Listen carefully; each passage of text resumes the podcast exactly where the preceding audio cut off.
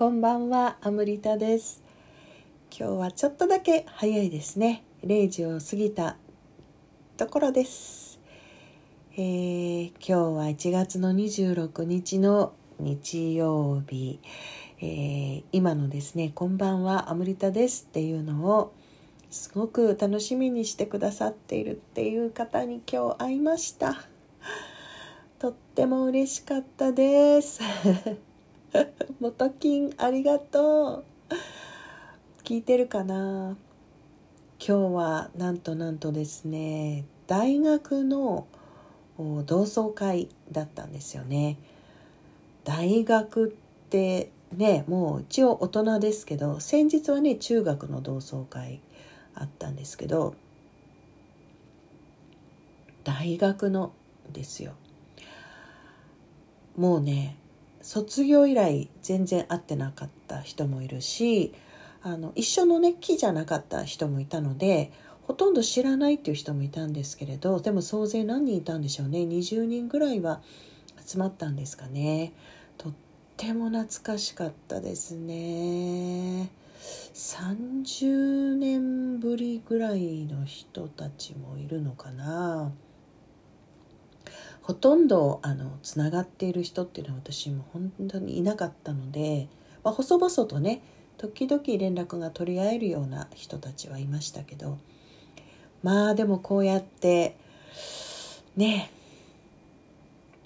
同級生や同窓会とののの、まあ、集まりがすごくこう大切に思えてくるっていうのはかなり年取ったんだなっていうのをね実感しましたね。今日もね。あのまあパッと見ただけじゃねお互いに多分通りでこうすれ違ってもわからないかもしれないぐらいもう年月が経っているのでね。あの外見もねお互いにすぐにはわからない一瞬もあったんですけどまあでも話してるうちにもう全然もうそんなね何十年なんていう月日は一瞬にして消え去ってついもうね昨日まで一緒だったかのように話すことができるっていうのも同級生、ね、同い年とかのねこうすごいところですよね。月日の経つのは早いとか言うにはあまりにも年月がねもう過ぎているんだけれどでも本当に単に年を重ねたからもうあんまりね 先がないからあっとかないととか大事にしないとっていうのもあるんだけど今日も話が出てたんですけどなんかやっぱり今ってほらいろいろ災害とかもそうだしなんかねこういつどうなるか わからないっていう意識がやっぱりあるのかなと思いますね。でやっぱりこう会ってない間に亡くなっていたっていうね同級生の話もあったりして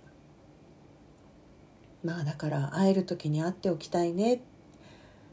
ていうあのことを確認し合った感じでしたね。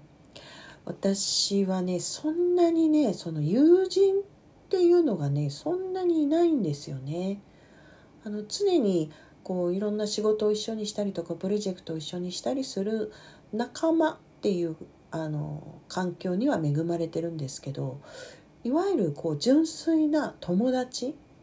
友達と出かけるとかそういうことってどうなんですかね？まああの今日周りの人に聞いたら結構ね会ってる人たちもいたので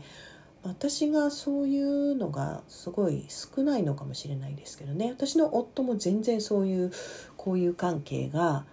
ないんですけどね。でもやっぱりこの同級生たちと会うっていうのはなんかこう本当にいろんなしがらみがないっていうかそれほど別にしがらみのある人間関係は多くないんですけどでもなんか本当に何の気兼ねもないっていうかねとってもいい関係っていうか同じ友人でも同級生っていうのはまた年がいけばいくほど格別な感じがしますね。日に日にっていうか年々そう感じるかな。それはやっぱりこう年重ねてくるからいろんな意味でこうね人生あと何年かなとか思うようになってくるわけでそうするとそれと同じ感覚を共有してる同士みたいなね。そういう感じがあるんですかね。で私はあの今何て呼ばれてるか今日も言ってたけど忘れちゃったんですけど昔はあの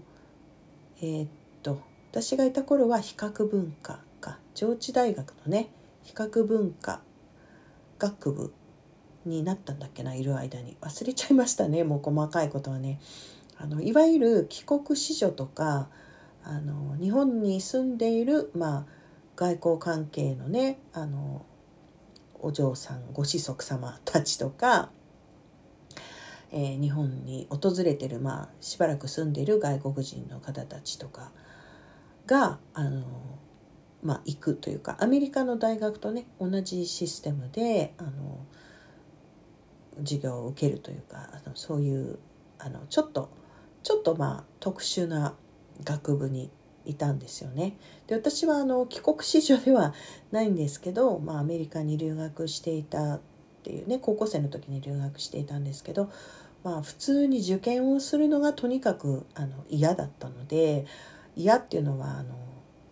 勉強が嫌とかそういうことじゃなくて もう本当反逆児だったのでこう反なんていうの反体制じゃないけどそういうこう受験とかですね、まあ、今でももうすごいあの反対というかおかしいと思ってますけどそういうものにこうなんか反旗を翻すじゃないけど何とかしてその受験に巻き込まれないでね大学に行く方法はないかって考えて探した結果まあそこだったんですよね。だからちょっと変わったあのところと思われていてね。上智といえば四谷なんですけれどもその私のいた学部は市ヶ谷にあってで今日聞いたらねもうそこのキャンパスもすっかりなくなってしまったということでね。それぐらい年月が経ったんですね。なんかだからちょっと何て言うんですかね。マイノリティじゃないけど、まあ、少数派というのかちょっとスペシャルな 感じのする、まあ、とってもね小さなキャンパスだったしそれであの公用語というのかそこで使われていたのは英語ですのでね、まあ、日本人のね学生たちはみんなちゃんぽんで喋ってたりとかインターナショナルスクールね出身の人たちとかも大勢いたので、まあ、いわゆるバイリンガルの人たちの喋り方っていうか英語も日本語も両方いっぺんにこう話しちゃうみたいなね主語は日本語でその後は英語とかなんかそういう独特のこうちょっと喋り方があるんだけど。普通に英語がこう会話に入ってきてまた日本語に戻るとか。なんかねその雰囲気がこういっぺんによみがえってなんかすごい懐かしかったのと別に今全然不自由を感じたりとかしてないしむしろ昔よりもすごい楽にねあの AFP などをやって本当に楽しいっていうか人生がねあの生き生きと生きることができてるなっていうのを楽しく味わってんだけどそのねやっぱ同級生たちと一緒にいるとまたさらにその思い出すっていうかねあの国とか言語による何て言うのこう制約がない人たちっていうか本当に世界飛び回ってる人たちも多いし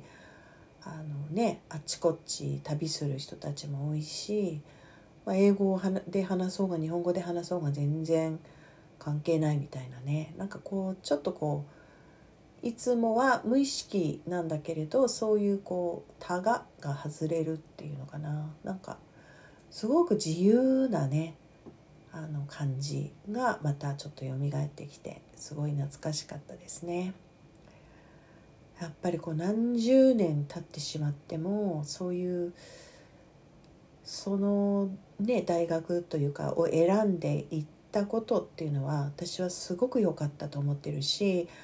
典型的な日本の大学じゃなくてねあの入ったらもうすんごい勉強結構したしなんか結構その国際的なあのキャンパスだったのでいろんな国の人たちとしょっちゅう話をしたり遊びに行ったりとかねしてたなっていうのをね懐かしく思い出しましたね。あのラジオトークで前あのどこだったっけ？六本木とか歩いているとちょっとタイムスリップするみたいなことを話したような気がするんですけど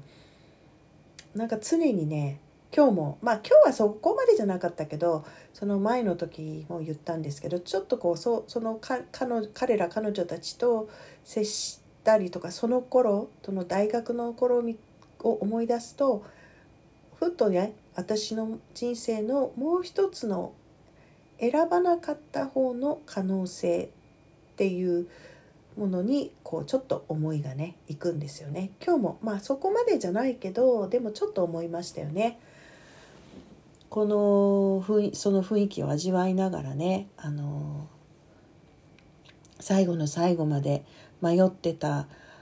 あのスタンフォード大学のね大学院に行くっていうことがまあ決まっていたっていうかそのあの合格してたのでね。でも行かないことに結局してフジテレビに就職したんですけれどね。あの分岐点っていうのは結構大きかったんだなと思って。そのまま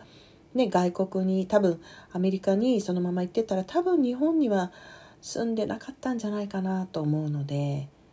まあ本当にねこればっかりはあのどうなってたんだろうなっていう思いがまた蘇りましたけどね。まあもう何もあの後悔してるとかそういうんじゃなくて本当に全く別の可能性そんなことも感じた日でした。それでは今日はこの辺でおやすみなさい。